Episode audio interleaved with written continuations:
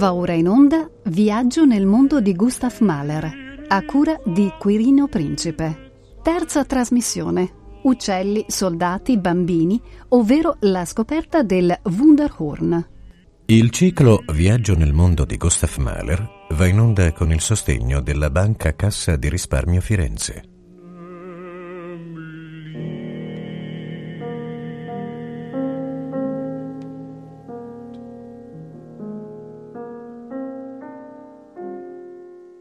Buongiorno cari amici, abbiamo lasciato Gustav Mahler a Praga impegnato nei primi abbozzi della prima sinfonia che come è noto fu eseguita a Budapest per la prima volta mercoledì 20 novembre 1889, una data molto importante.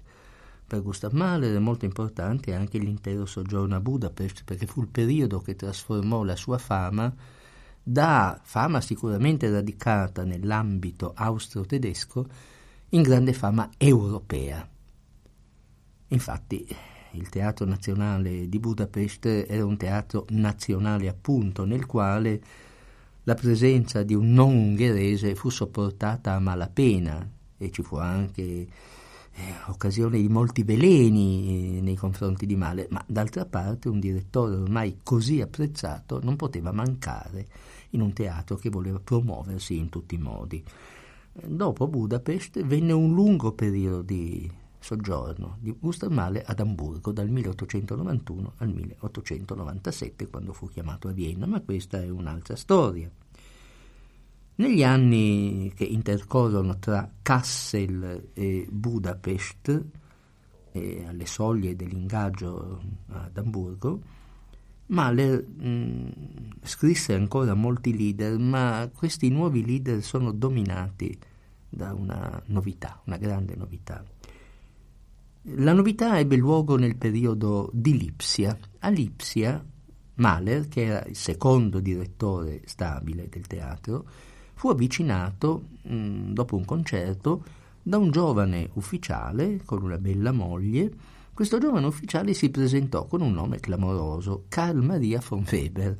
Non era naturalmente l'autore del Freischütz, ma era il nipote di costui, nel senso che l'autore del Freischütz era stato il nonno di costui.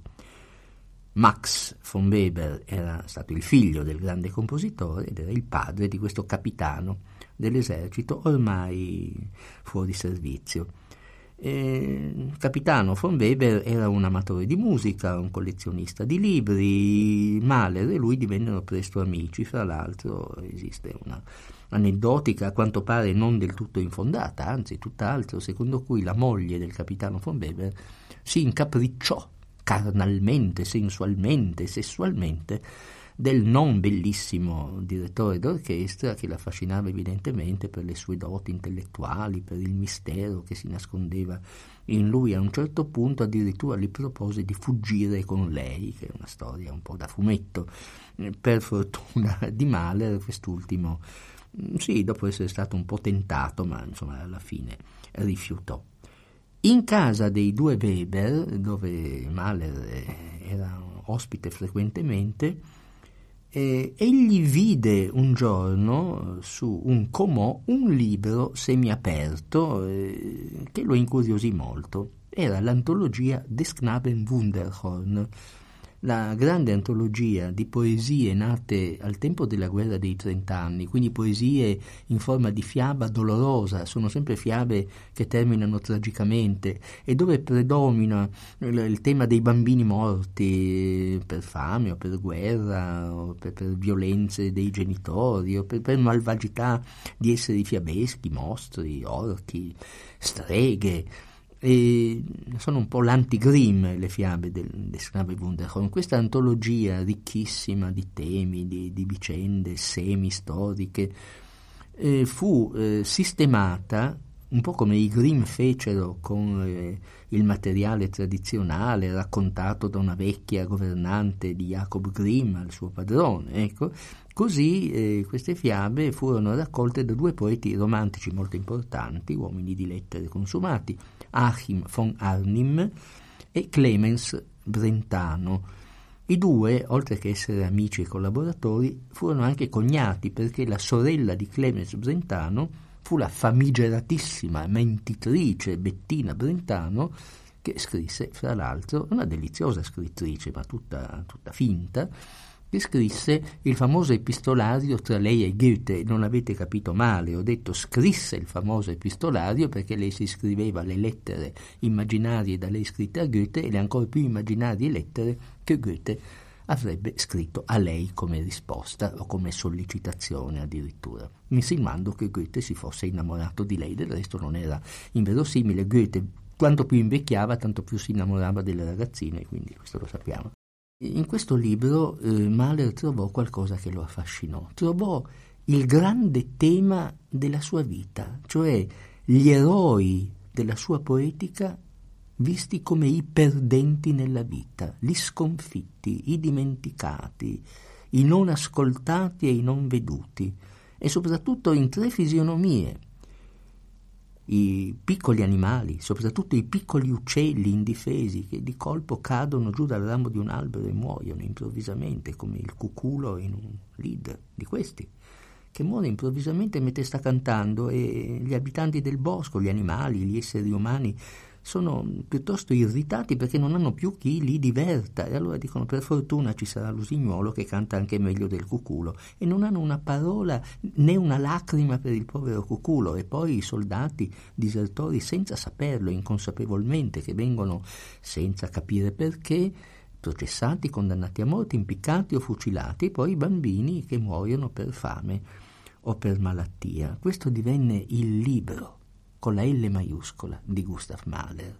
Nei testi del Wunderhorn, che vuol dire il corno magico del fanciullo, des Knaben Wunderhorn, o la cornucopia del fanciullo, Mahler si immerse profondamente e l'influenza del Wunderhorn durò sulla sua opera.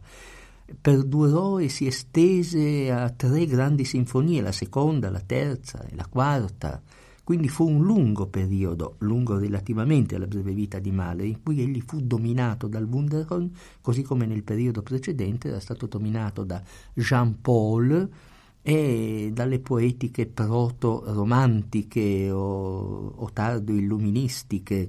Eh, fu un magnifico avvicendamento questo e fu un'epoca d'oro ancora, ancora, lucido, non ancora eh, coperto da, da, da, macchie argente, ecco questo di male. Fu una giovinezza matura, ecco se vogliamo usare questo ossimoro. Negli anni tra il 1888, anno in cui egli fece la scoperta del libro probabilmente, o l'87 o l'88, e il 1891, che fu l'anno in cui, dopo Budapest, soggiorno che durò dal 89 al 91 fu chiamato ad Amburgo, Mahler compose quindi molti leader fra i fondamentali della sua attività, della sua vita. E I leader che adesso ascolteremo, alcuni di questi leader, si uniscono idealmente a quei primi cinque leader come Erinnerung o come Frühlingsmorgen perché insieme con quei cinque leader questi altri nove leader, in totale 14, furono pubblicati nel 1891 col titolo di Lieder und Gesänge aus der Jugendzeit, canzoni e canti dai tempi della prima giovinezza. Io vi leggo i testi di alcuni e poi ve li faccio ascoltare.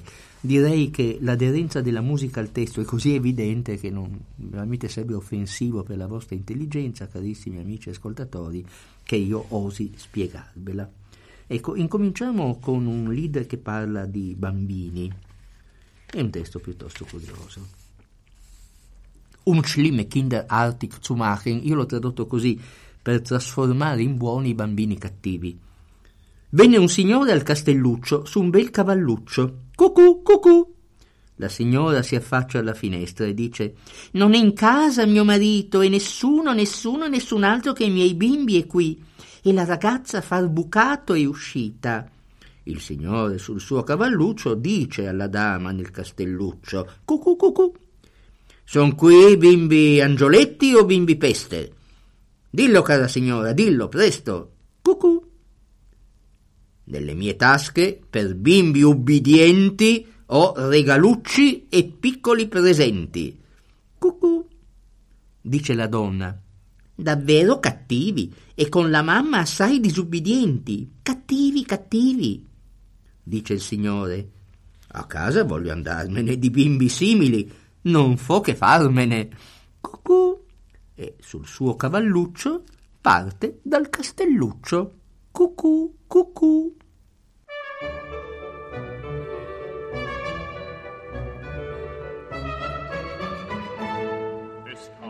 Ein Herr zum Schlössli auf einem schönen Rössli. Kuckuck, kuckuck. Da lugt die Frau zum Fenster raus und sagt, ihr Mann ist nicht zu Haus und niemand, und niemand, und niemand heim als meine Kind. Und Mädchen, und Mädchen ist auch der Der Herr auf seinem Rössli sagt zu der Frau im Schlössli,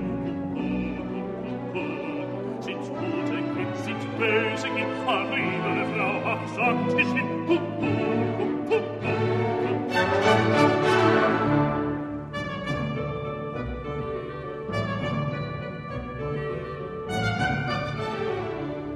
In meiner Tasche für folgsam Kinder hab ich manche Angewinn, pup, pup, pup, pup, pup. Die Frau, die sagt, sind böse Kind, sie folgen Mutter nicht geschwind, sind böse, sind böse. Die Frau, die sagt, sind böse Kind, sie folgen, sie folgen, der Mutter nicht geschwind. Da sagt der Herr, so reit ich heim, ihr gleichen Kinder braucht ich kein Kuckuck.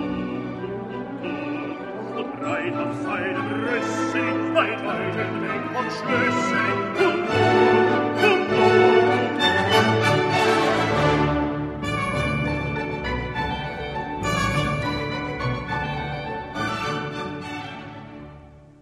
Ecco, questo era un lead che parlava di bambini cattivi, quando mai i bambini sono cattivi.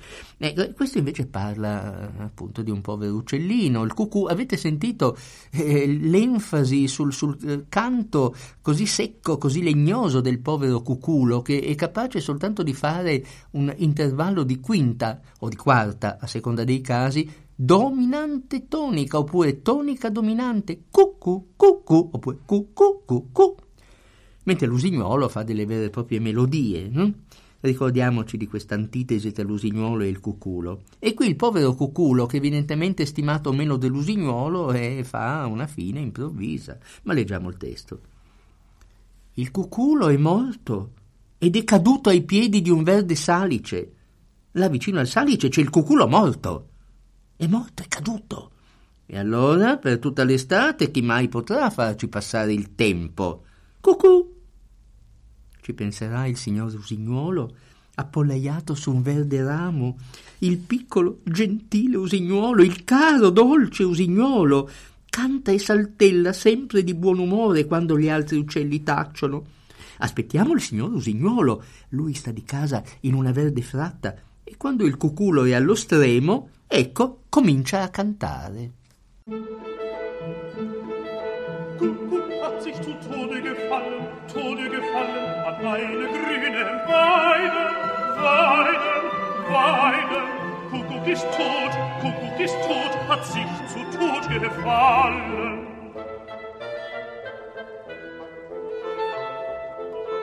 Wir soll uns denn den Sommer lang die Zeit und Weil vertreiben?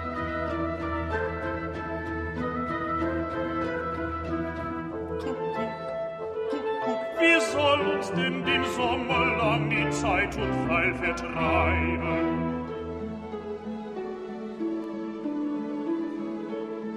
Bei der Sultanfrau Nachtigall, die sitzt auf grünem Zweige, die kleine, feine Nachtigall, die liebe, süße Nachtigall, sie singt und springt, ist allzeit froh, wenn andere Vögel schweigen. Wir warten auf Frau Nachtigall, die wohnt im grünen Hage. Und wenn der Kuckuck zu Ende ist, dann fängt sie an zu schlagen.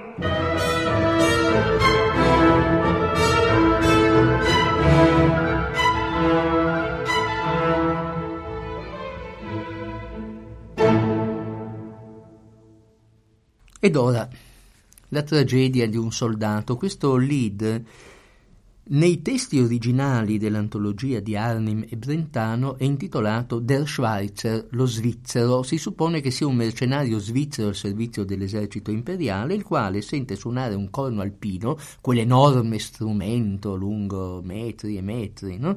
con il padiglione così che si apre, si spalanca, uno strumento che va appoggiato a terra, no? una imboccatura così molto, molto difficile a imboccarsi se non si sta esattamente in piedi possiamo dire, è uno strumento che occupa del territorio. Ebbene, sente il suono così da lontano di questo strumento quasi cosmico e sente il richiamo irresistibile delle sue terre. Allora pensa, visto che lì vicino scorre il Reno, di gettarsi nel Reno per avvicinarsi un po' a questo suono per sentirlo meglio, ma il suo tuffarsi nel Reno viene scambiato per un tentativo di diserzione. È acciuffato dai soldati dell'esercito regolare e portato a un capitano, il quale lo condanna a morte morte.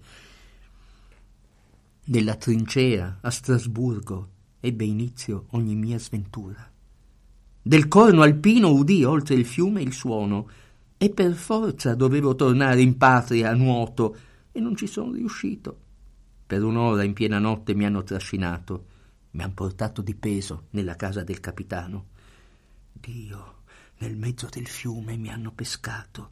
Ora per me è finita. Domani mattina alle dieci mi presento al giudizio del mio reggimento. Perdono dovrò chiedere, perdono, ma lo so, mi daranno quel che merito. Lo so già. Fratelli, tutti voi, fratelli, voi che mi vedete oggi per l'ultima volta, sentite, il colpevole è un ragazzo, è un pastore, è stato il corno alpino che mi ha stregato. Quello mi ha stregato e io lo accuso.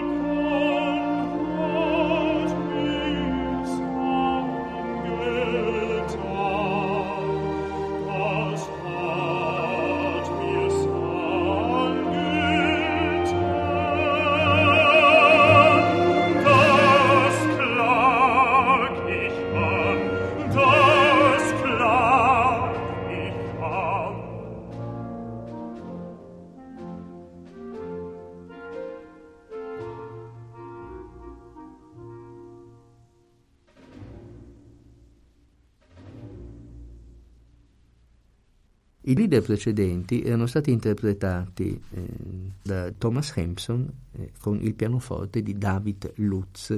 C'è un leader molto grazioso in questo gruppo, Ich ging mit Lust durch einen grünen Wald, allegro me ne andavo per un verde bosco, che ripropone un tema, diciamo, di rapporto con la natura, abbastanza vicino, a, per esempio, al primo al secondo, ecco, piuttosto al secondo dei Lieder eines fahrenden Gesellen, eh, Ging heut Morten übers Feld. Vi leggo i versi iniziali e vi faccio ascoltare soltanto l'incipit che Janet Baker con Jeffrey Parsons al pianoforte ci propone una delle più belle, delle più serene luminose melodie mai inventate da Gustav Mahler, una melodia semplicissima, fra l'altro tutta costruita su un arpeggio ascendente, ma l'originalità a volte eh, posa i piedi sulla, sulla assoluta prevedibilità. Allegro me ne andavo per un verde bosco e udivo gli uccelli cantare, un canto così nuovo, così antico cantavano gli uccelli silvani nel verde bosco. Con quanta gioia li udivo cantare. Canta, signor usignolo, vieni a cantare dov'è il mio tesoro. Vieni da bravo, vieni quando è buio, vieni da me, quando nessuno passa per la strada.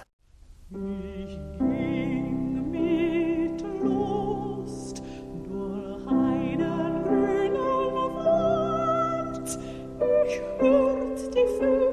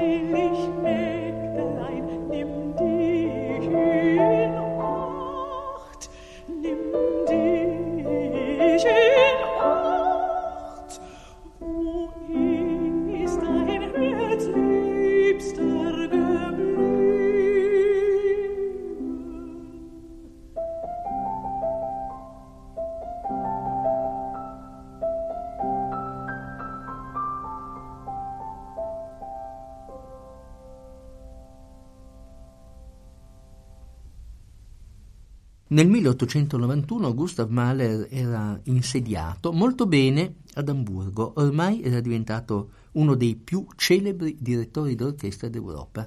Gareggiava con il famoso Hans Richter, con eh, Arthur Seidl, con eh, Ernst von Schuch, grandissimi nomi di allora, e tra un po' sarebbe diventato il più grande, il più ambito e forse il più difficile, ecco, il più desiderato dai grandi teatri, conteso da tutte le associazioni concertistiche di qua e di là dell'Atlantico.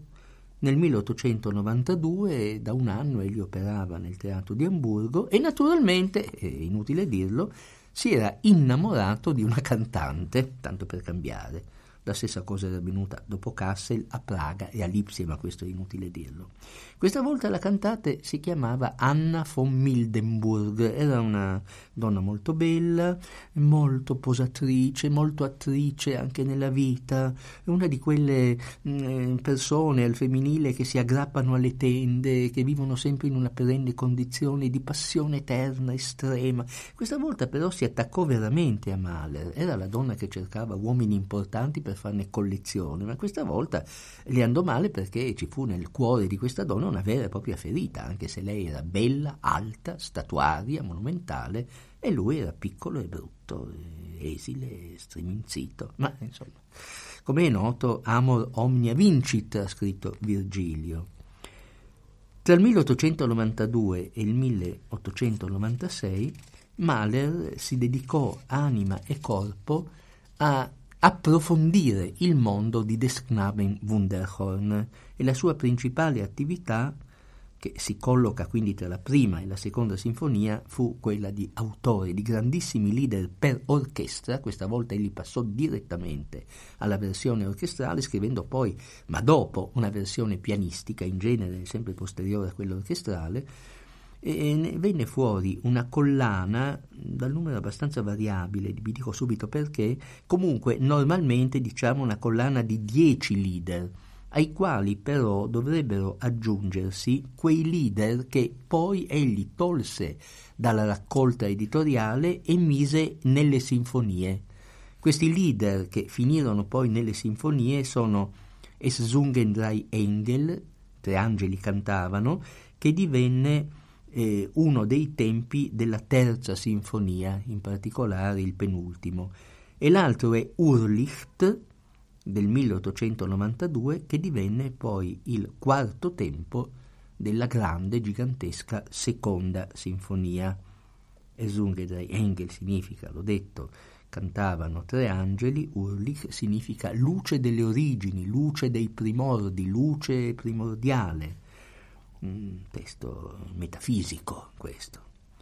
In quell'epoca poi egli stava indubbiamente lavorando alla seconda sinfonia e più tardi alla terza. Questi leader infatti abbracciano un periodo che va dal 1892 al 1896, quindi va dal più o meno l'inizio del lavoro alla seconda sinfonia alla conclusione del lavoro alla terza sinfonia, quindi abbraccia un periodo fortemente creativo per quanto riguarda Mahler. I testi sono sempre testi Wunderhorn, ne abbiamo scelti alcuni, con quale criterio? Beh, sono tutti molto belli, ma io avrei scelto eh, soltanto un numero limitato di leader, ne ho scelti 6 su 10, eh, tenendo conto da un lato del fatto che alcuni di questi poi si riascoltano nelle sinfonie in veste soltanto sinfonica, cioè senza parole e l'altro criterio è che altri leader di questi sono di una tale bellezza, di una tale proverbialità addirittura, sono così centrali non soltanto nella musica ma nel pensiero filosofico di Gustav Mahler che non ascoltarli significa perdere qualcosa di ciò che dovrebbe essere la conoscenza e la felicità di ascolto di questo compositore. Io incomincerei con... Eh, un leader abbastanza sinistro, che Vo di schönen Trompeten blasen del 1895, versione pianistica 1898. E in questo lead eh, una ragazza che abita in una malga di montagna sente bussare alla porta e trova il suo fidanzato che è partito soldato per una delle tante guerre dell'epoca, evidentemente una guerra è la guerra dei trent'anni, una, un appendice della guerra dei trent'anni. Questo soldato ha un'aria piuttosto strana, lei lo invita a entrare piena di gioia, anche di attrazione fisica per lui, insomma stare senza il fidanzato per molto tempo è abbastanza penoso per una ragazza, ma lui non vuole entrare mm, ha delle strane renitenze e delle strane reticenze. La ragazza non capisce perché lì non voglia entrare. E intanto la musica di Mahler è una variazione singolarissima, e l'ascolterete stranamente, di una canzone italiana. È quel famoso Funiculì Funiculà di Luigi Denza del 1880 che ebbe tanto successo in Austria e in Germania perché è una musica caratteristica che descrive quello che i tedeschi e gli austriaci credevano fossero gli italiani, invece semmai descrive in modo caricaturale la gente del sud, i napoletani, ecco, ma in un senso troppo tipizzante, troppo caricaturale per essere vero, un modo un po' hollywoodiano a vecchia maniera. E questo, questa, la melodia che, che, c'è nel momento della canzone, non tanto nella strofa iniziale quanto nel ritornello, yamme, yamme, ya, eccetera, è riconoscibilissima, soltanto che al solito Mahler la modifica in modo minore anziché lasciarla in modo maggiore. Dirò anche, per informazione curiosa, che questa melodia tentò due altri grandissimi compositori dell'epoca di Mahler, Hugo Wolf e Richard Strauss. Hugo Wolf scrisse delle variazioni su funiculi funiculà incompiute che non sono mai state eseguite, ma sarebbe ora di completarle e di eseguirle.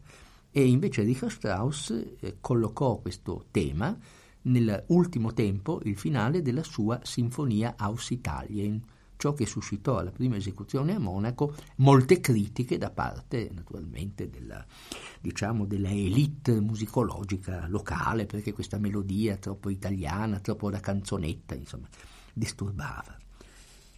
Certo, l'uso che ne fa Gustav Mahler è unico, perché è un uso completamente straniante e incredibilmente sinistro. Vi leggo il testo di questa poesia. Vo di schönen Trompeten blasen, dove suonano le belle trombe. Chi è là fuori? Chi bussa al battente? Chi può destarmi così piano, dolcemente? È il tuo adorato, il tuo amore. Alzati su e fammi entrare. Ancora lungo devo attendere qui? Ecco, la vedo. L'aurora spunta già. L'aurora, due stelle tutte splendore. Vorrei trovarmi accanto il mio tesoro, il mio amore adorato.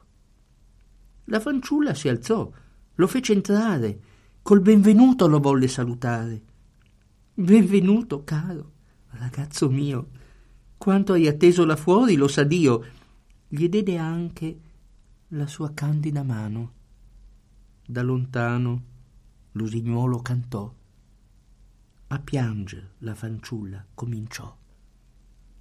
No, non piangere, cara, no, mio bene. Entro l'anno sarai mia certamente.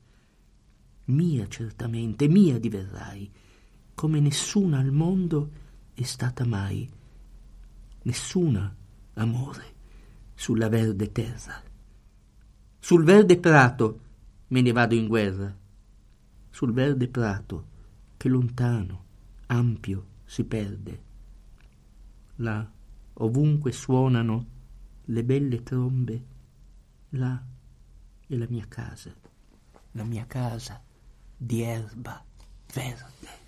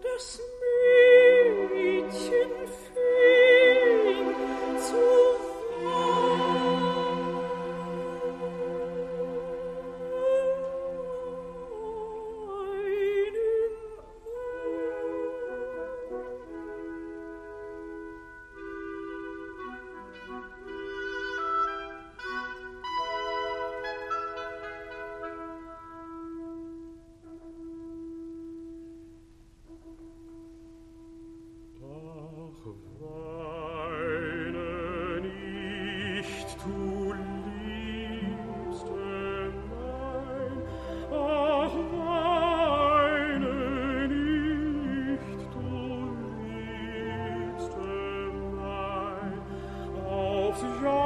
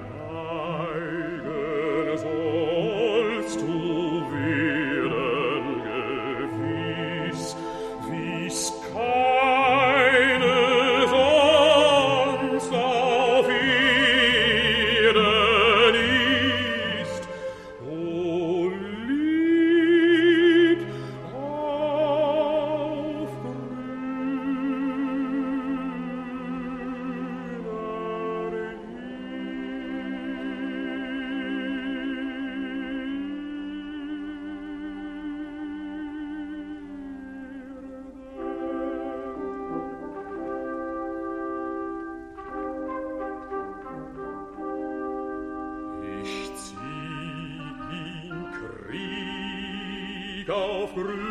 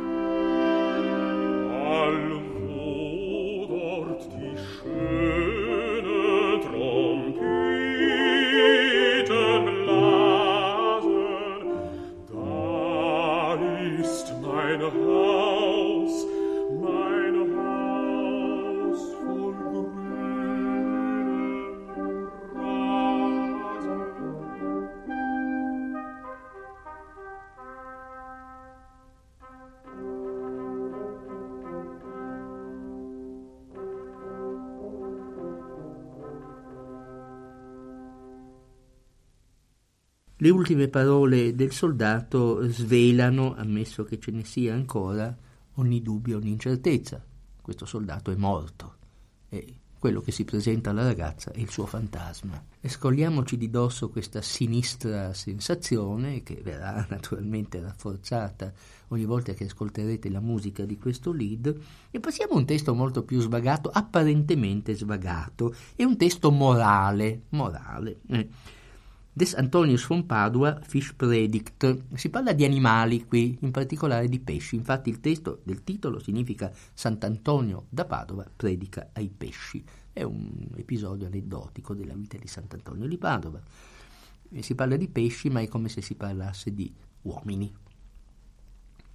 Antonio, che va a fare la predica, in chiesa non trova un'anima, cammina e arriva al fiume e lì predica ai pesci. Le codi agitano e guizzano e al sole scintillano. Le carpe con le uova sono sparse per ogni dove, con bocche spalancate ascoltan lì impalate. Nessuna chiacchierata ai pesci è mai tanto piaciuta. I lucci tremendi, i gran combattenti, son corsi a nuoto a udire il santuomo e anche gli eccentrici che sempre digiunano, sì, i merluzzi appunto, alla predica spuntano. Mai nessuna chiacchierata, i merluzzi ha tanto deliziato. Anguille e storioni, cibo da signoroni, con gran degnazione dan retta al sermone. Anche gamberi, tartarughe, che la tiran sempre per le lunghe, salgon su dal fondo per udir quella bocca faconda. Mai nessuna chiacchierata i gamberi ha tanto deliziato. Pescioloni, pesciolini, assai rari o assai comuni, alzano il capo, intenti, come creature intelligenti. Come Dio vuole e giudica, ascoltano la predica. La predica finisce e a casa va ogni pesce. I lucci rimangono ladri, le anguille di lussuria ardono. La predica è stata gradita, ma nessuno ha mutato vita. I gamberi indietreggiano nei passi, i merluzzi rimangono grassi, le carpe si fanno una spanciata, la predica è dimenticata. La predica è stata gradita, ma nessuno ha mutato vita. La predica è piaciuta, piaciuta, piaciuta.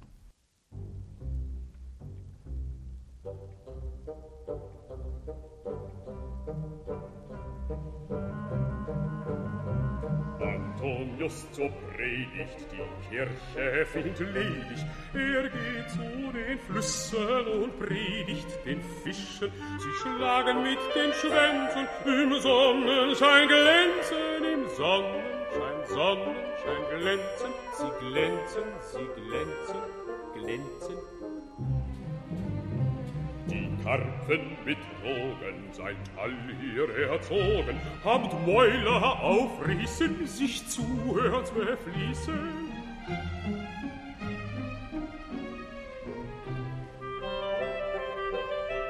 Kein Predigt nie malen, den Fischen so gefallen.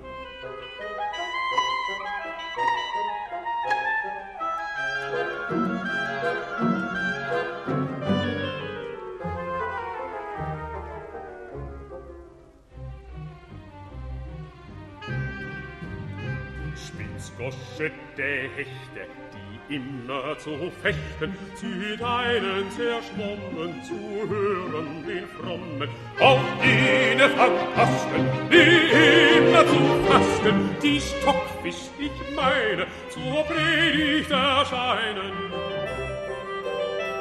Kein Predigt niemals, den Stockfisch zu fallen,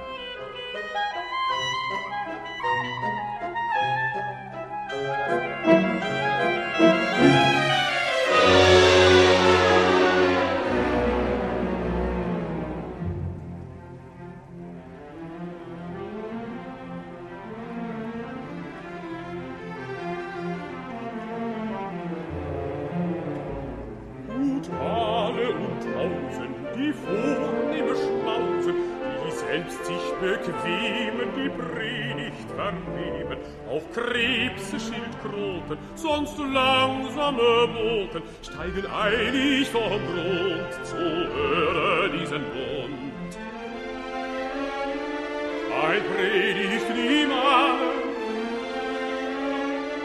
den Krebsen so fallen, bis große, bis kleine, vornehm und gemeine, erheben die Köpfe wie verständge Geschöpfe. Gottes Begehren,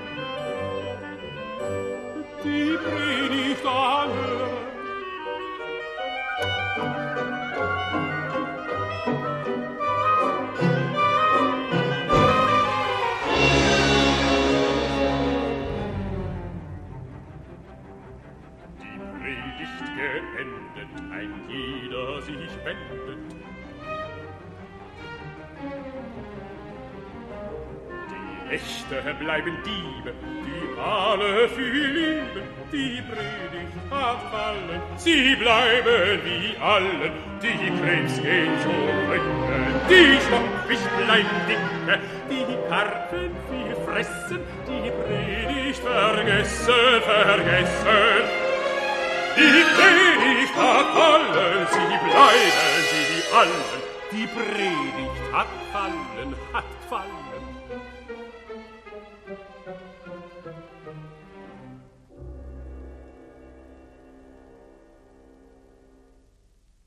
Una fiaba, Rhein Legenchen, piccola leggenda del Reno. È una fiaba anch'essa un po' dolente, le fiabe di male non finiscono mai con un lieto fine. Parla un innamorato o un'innamorata, a seconda dell'interpretazione. Presto lungo il Neckar falcerò Presto falcerò vicino al Reno. Presto il mio amore mi stringerà al seno. Presto solo soletto resterò. Possiamo anche intendere sola soletta resterò. Falciare? E perché se non taglia la falce? E l'amore mio dolce? E se poi via se ne va? Eppure l'erba devo falciare vicino al Neckar, vicino al Reno, e dentro il fiume voglio gettare il mio anellino d'oro scorre nell'onde del Neckar, scorre del Reno nelle onde e nuoterà sott'acqua fino al mare profondo. Nuota, nuota l'anellino finché lo ingoia un pesciolino. Il pesciolino arriverà sulla mensa di Sua Maestà. Il re si domanderà: l'anellino di chi sarà? Allora dirà il mio tesoro: è mio l'anellino d'oro. Il mio tesoruccio in quattro salti scavalcherà vallate e monti alti e a me riporterà immediatamente il bell'anellino d'oro splendente. Puoi falciare lungo il Neckar anche tu, anche tu lungo il Reno puoi falciare, purché tu mi faccia un favore, getta il tuo anellino laggiù.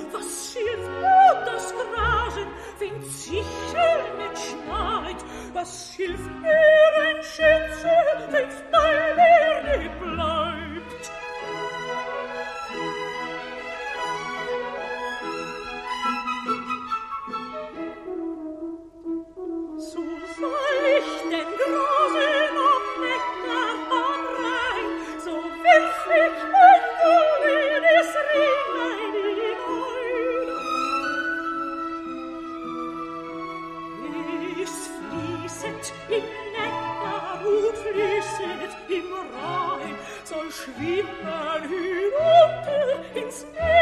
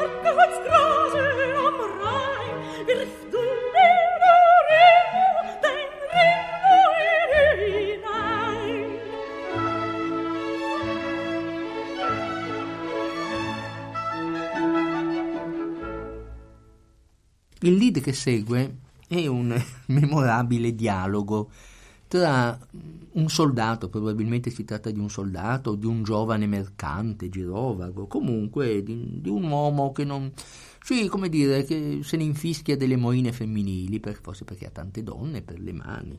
E poi c'è una donna, una donnina, una donnetta, una ragazza, insomma un po' intraprendente, forse animata da desiderio utilitaristico, strappare qualche regaluccio a quest'uomo, anche semplicemente da un'attrazione fisica e carnale irresistibile, come qualche volta succede alle donne.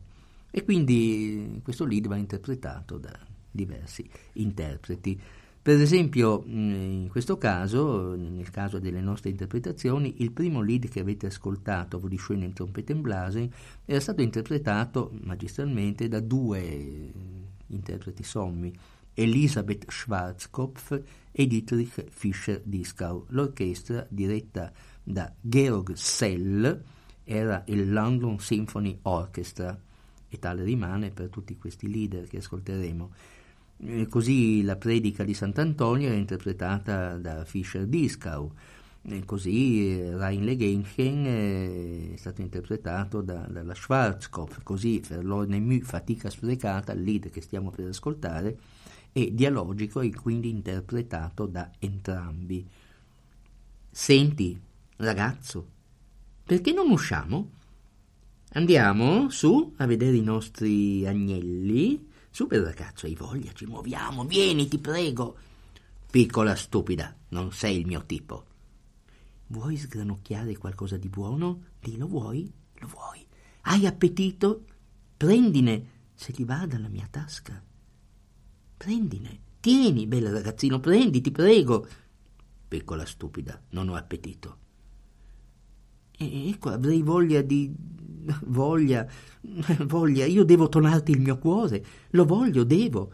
È vero che tu pensi sempre a me? Sempre? Sempre? Prendilo, prendilo, su, bello ragazzino, ti prego, prendilo. Pecora stupida, non so che farmene.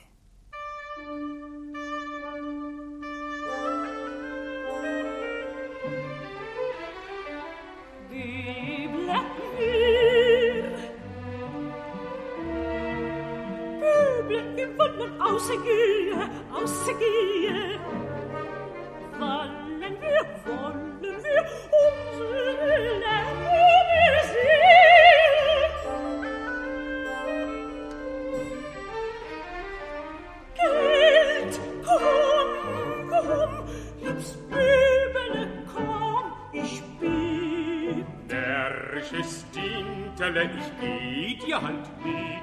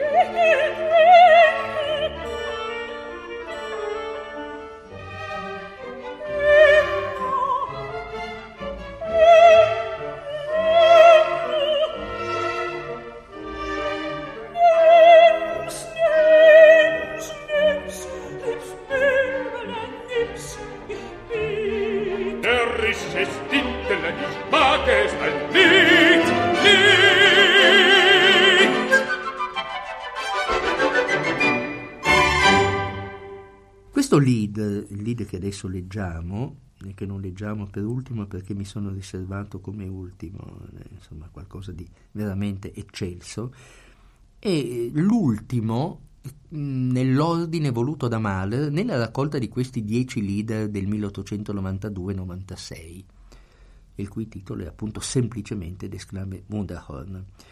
Eh, Questo lead eh, è cantato, sarà interpretato da Elisabeth Schwarzkopf, la cui, la cui voce ironica si adatta molto meglio di quella tragica, epica di Fischer-Dieskau a questo testo, e capirete anche perché questo lead, quando questi leader furono tutti quanti eseguiti in un memorabilissimo concerto che ebbe luogo lunedì 12 dicembre 1892 a Berlino, e fu la prima volta che tutti questi leader furono presentati in pubblico, ebbene gli amici di Mahler consigliarono a Mahler di non mettere in programma questo lead che si chiama Lob des hohen Verstandes, lodi dell'alto intelletto, poiché questo lead sembrava fatto apposta per fare inviperire i critici musicali. Infatti qui ci sono tre protagonisti, alla maniera esopica, tre animali parlanti, il cuculo, l'usignuolo e l'asino. Cuculo e Usignolo litigano sul primato della loro voce e della loro arte. Ciascuno dei due dice io sono il miglior cantante del mondo degli uccelli e a un certo punto decidono, essendo due persone ben educate, di non fare a pugni o a beccate naturalmente, ma di chiamare un arbitro, un giudice. E il cuculo dice io ne conosco uno molto bravo e l'asino perché avendo due orecchie grandi e lunghe è quello che ha il migliore udito, quindi sarà il migliore giudice di qualsiasi forma di musica. L'asino arriva molto pieno di sé, molto tronfio e alla fine, dopo aver ascoltato l'usignuolo, eh, decide che insomma, il canto dell'usignuolo è troppo difficile, troppo intellettualistico, sapete, troppo complesso. No, no, no, no. No, invece il canto del cuculo che canta soltanto tonica dominante fa cu cu cu cu. Questo qui è semplice, è una cosa, una cosa di buona fattura, vecchio stile, quindi è meglio, insomma, in qualche modo, è più chiaro, no? C'è questa chiarezza assoluta, eccetera, lo credo. E alla fine eh, l'asino dice, così decreto io con il mio alto intelletto. Nel testo originale tedesco, egli termina con un sì. Molte volte no, le persone piene di sé hanno questo sì come intercalare, no? Io sono l'unica persona che conosca bene a fondo questo argomento. Sì, sì, sì, sì, sì, sì, sì. E dice quindi ja. E Mahler fa sì che la I di Ya sia una nota altissima e la A di Ya sia due ottave sotto, in modo da creare un fortissimo intervallo discendente, sicché questo Ya diventa I-A, e cioè il raglio dell'asino.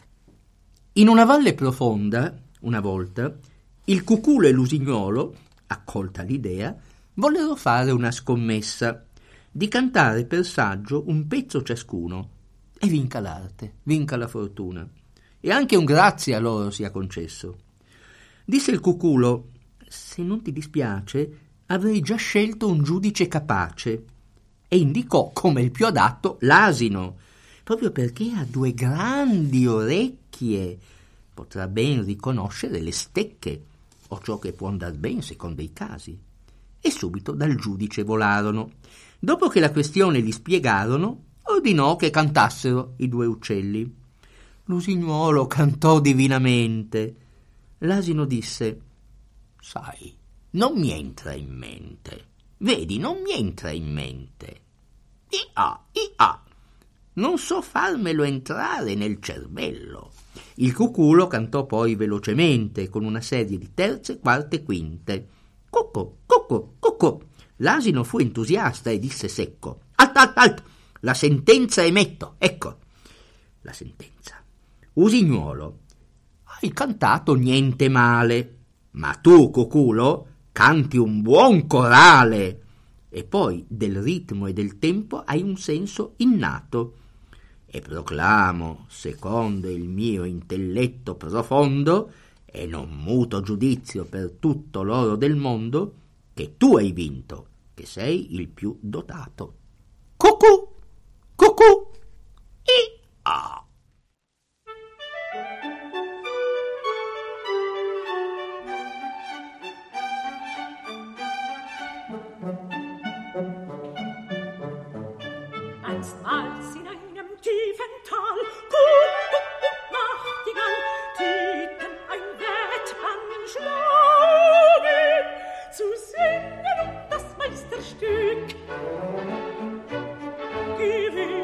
Gunst, gewinn es Glück, da tragen.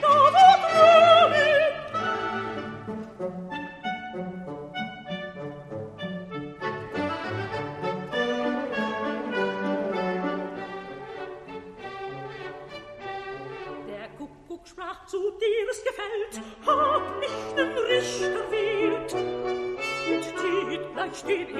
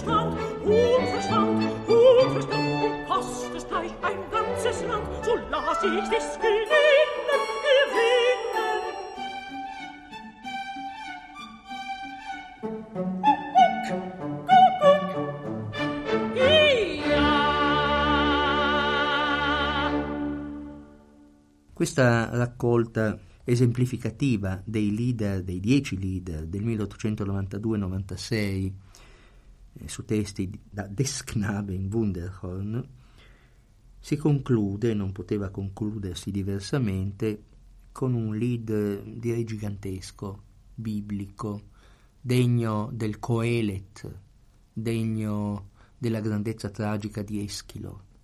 Das irdische Leben, la vita terrena. Qui ritorna il tema dei bambini che sono puniti dal destino, che muoiono di fame. Perché nessuno osi banalizzare questo testo come è stato fatto? Purtroppo eh, tentando un'interpretazione di tipo sociologico, dicendo che non è vero che, che sia in ritardo la mietitura, la trebbiatura, la cottura del, della farina, la, la, preparazione del pane, per cui questo ritardo costa al bambino la morte per fame, ma si tratta invece di una menzogna sociale, di una, una decantazione della differenza tra poveri e ricchi, cioè banalità che ben conosciamo. C'è di peggio, c'è di peggio il più crudele persecutore degli esseri umani è il destino. E quando il destino ci dà, ci regala ciò che noi desideriamo, troppo tardi, questa è la beffa più crudele che il destino ci infligga. Ed è questo che avviene intenzionalmente in questo testo. Non è la mancanza di pane, di cibo, di farina, ma è la lentezza nella cottura del cibo, nella preparazione del cibo, cioè la cattiva qualità tecnica di vita dovuta alle devastazioni della guerra dei trent'anni, alle soldataglie che hanno non soltanto rapinato tutto ai contadini, ma hanno anche devastato il terreno, lo hanno reso non coltivabile, indipendentemente da quello che hanno rubato. Infatti, nell'originale di Arnim e Brentano, il titolo di questo lead è Verspätung, che vuol dire ritardo o anche, se vogliamo, troppo tardi. E qui invece in Mahler das irdische Leben, la vita terrena. Lo leggo con un'emozione che si ripete ogni qualvolta io lo legga. Mamma, mamma, ho tanta fame dammi del pane, altrimenti è la fine. Vedrai, bambino mio, niente paura, domani ci sarà la mietitura. E quando il grano fu falciato, gridò il bambino, disperato. Mamma, mamma, ho tanta fame, dammi del pane, altrimenti è la fine. Vedrai, bambino mio, niente paura, domani ci sarà la trebbiatura. E quando il grano fu trebbiato, gridò il bambino disperato. Mamma, mamma, ho tanta fame. Dammi del pane, altrimenti è la fine. Bambino mio, pazienza, ancora un giorno, vedrai, domani accenderemo il forno. E quando il pane fu sfornato, il bimbo nella bara era adagiato.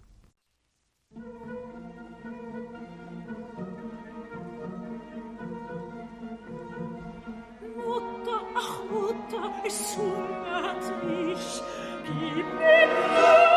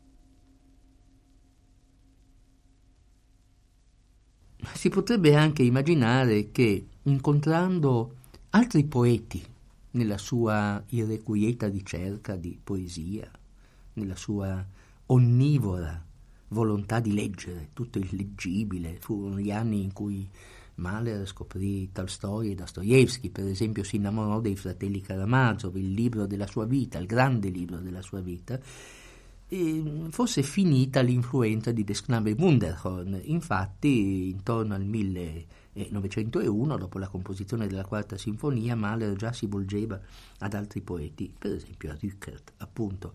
Ma ci fu una specie di ritorno di fiamma tra il 1899 e il 1901. Nel 1899 egli scrisse la musica per un altro canto dal Wunderhorn intitolato rebelghe, che significa sveglia, la sveglia militare. Ecco, ma è una strana sveglia, devo dire la verità, una sveglia piuttosto sinistra. E due anni dopo, nel 1901, ritornò sul tema di Zu Strasbourg auf der Schanze con un lead cupo e tenebroso der Tambursgesell, cioè il tamburino un soldato che deve fare soltanto una cosa in guerra, battere sul tamburo, ma che per qualche strano motivo è scambiato per un disertore, per un traditore, mentre non lo è. E anche qui direi che i testi sono di un'evidenza impressionante e la musica di Mahler, qui si tratta sempre di versioni orchestrali, la musica di Mahler è così aderente al testo che non ha bisogno di essere illustrata, di essere capita perché si fa comprendere di per sé.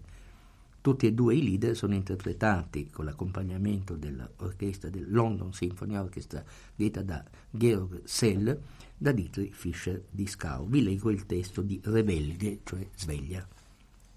Alla mattina, tra le tre e le quattro, dobbiamo già marciare noi soldati, su e giù per una via piccola e stretta. Trallalì, trallala, trallallera, il mio tesoro guarda giù dalla finestra. Ah, fratello!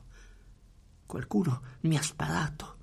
La palla mi ha ferito gravemente. Portami al mio alloggiamento. Trallali, trallallera. Non è lontano da qui.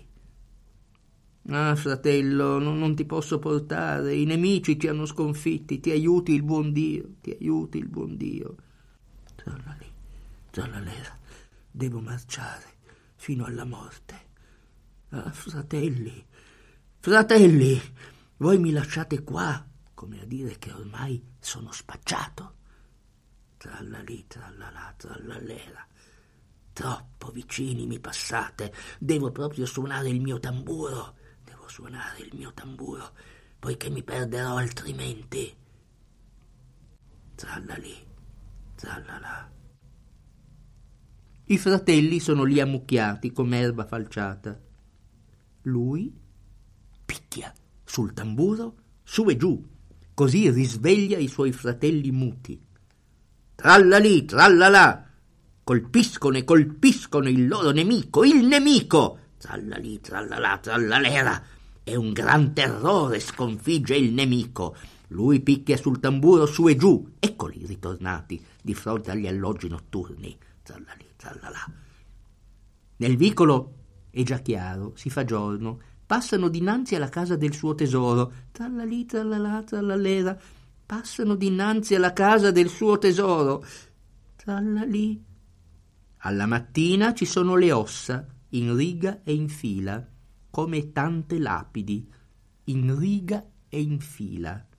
Il tamburo è lì davanti, perché lei lo possa veder bene.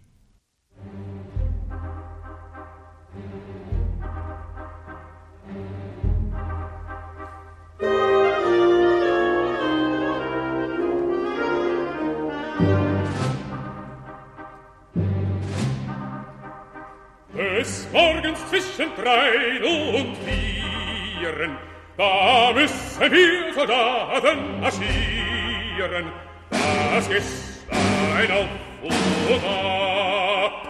Tralli, trallerei, trallera, mein Schätzel sieht herab. Ach, Bruder, jetzt bin ich geschossen, Die Kugel hat mich schwer, schwer getroffen. Trag ich ihm ein Quartier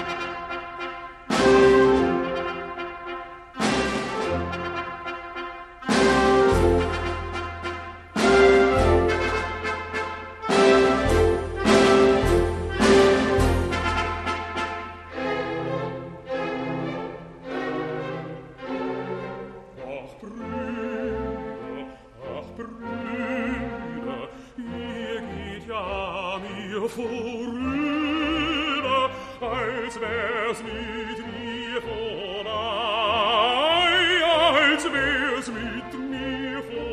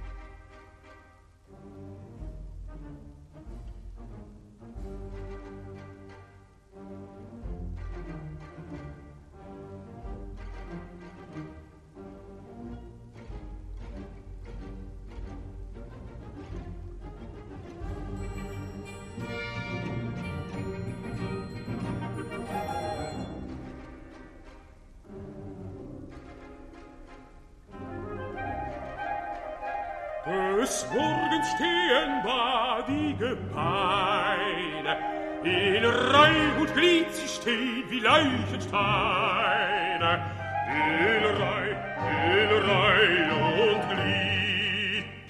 Die Trommel steht voran, die Trommel steht voran, das ihn sehen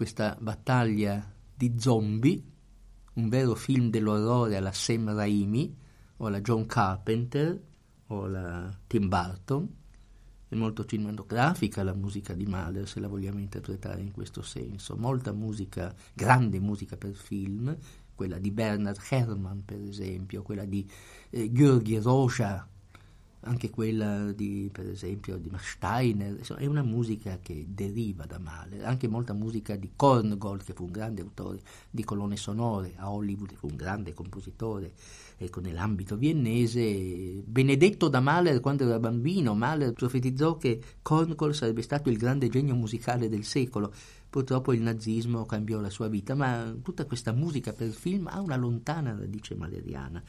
Leggiamo il testo, anch'esso impressionante per evidenza, di Der Tambursgesell, cioè il tamburino.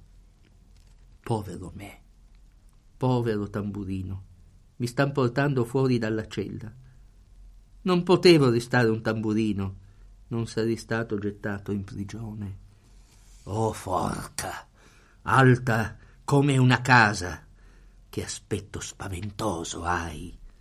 Io non ti guardo più perché so che ti appartengo già. Quando i soldati mi marciano accanto, noi non andiamo negli stessi alloggi. E se domandano chi sono stato, tamburino della compagnia, rispondo.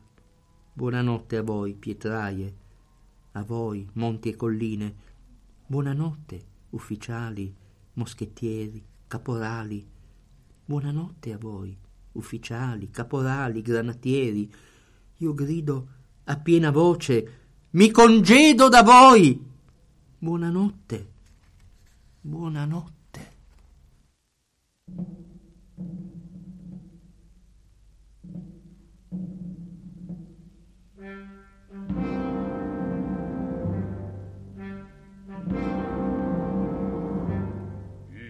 Ich armer Tambursgesell.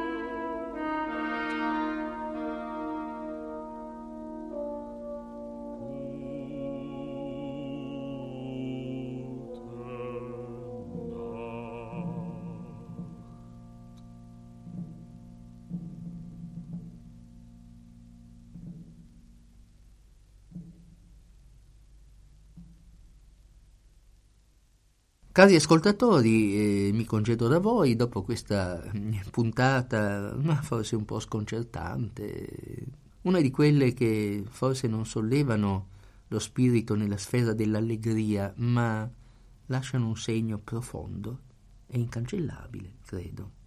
E proprio per questo, eh, con una scelta come sempre benemerita, Radio Toscana Classica vi offrirà l'esecuzione integrale del ciclo des Knaben Wunderhorn. Anche questa è un'occasione molto rara in Italia, quindi non perdetela. E noi ci ritroveremo insieme la prossima settimana. Tanti saluti da Quirino Principe.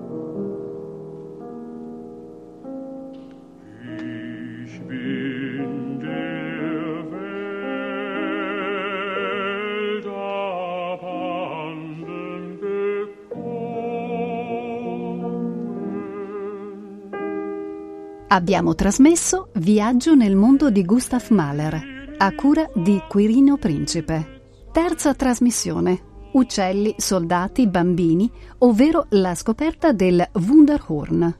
Il ciclo Viaggio nel mondo di Gustav Mahler va in onda con il sostegno della Banca Cassa di Risparmio Firenze.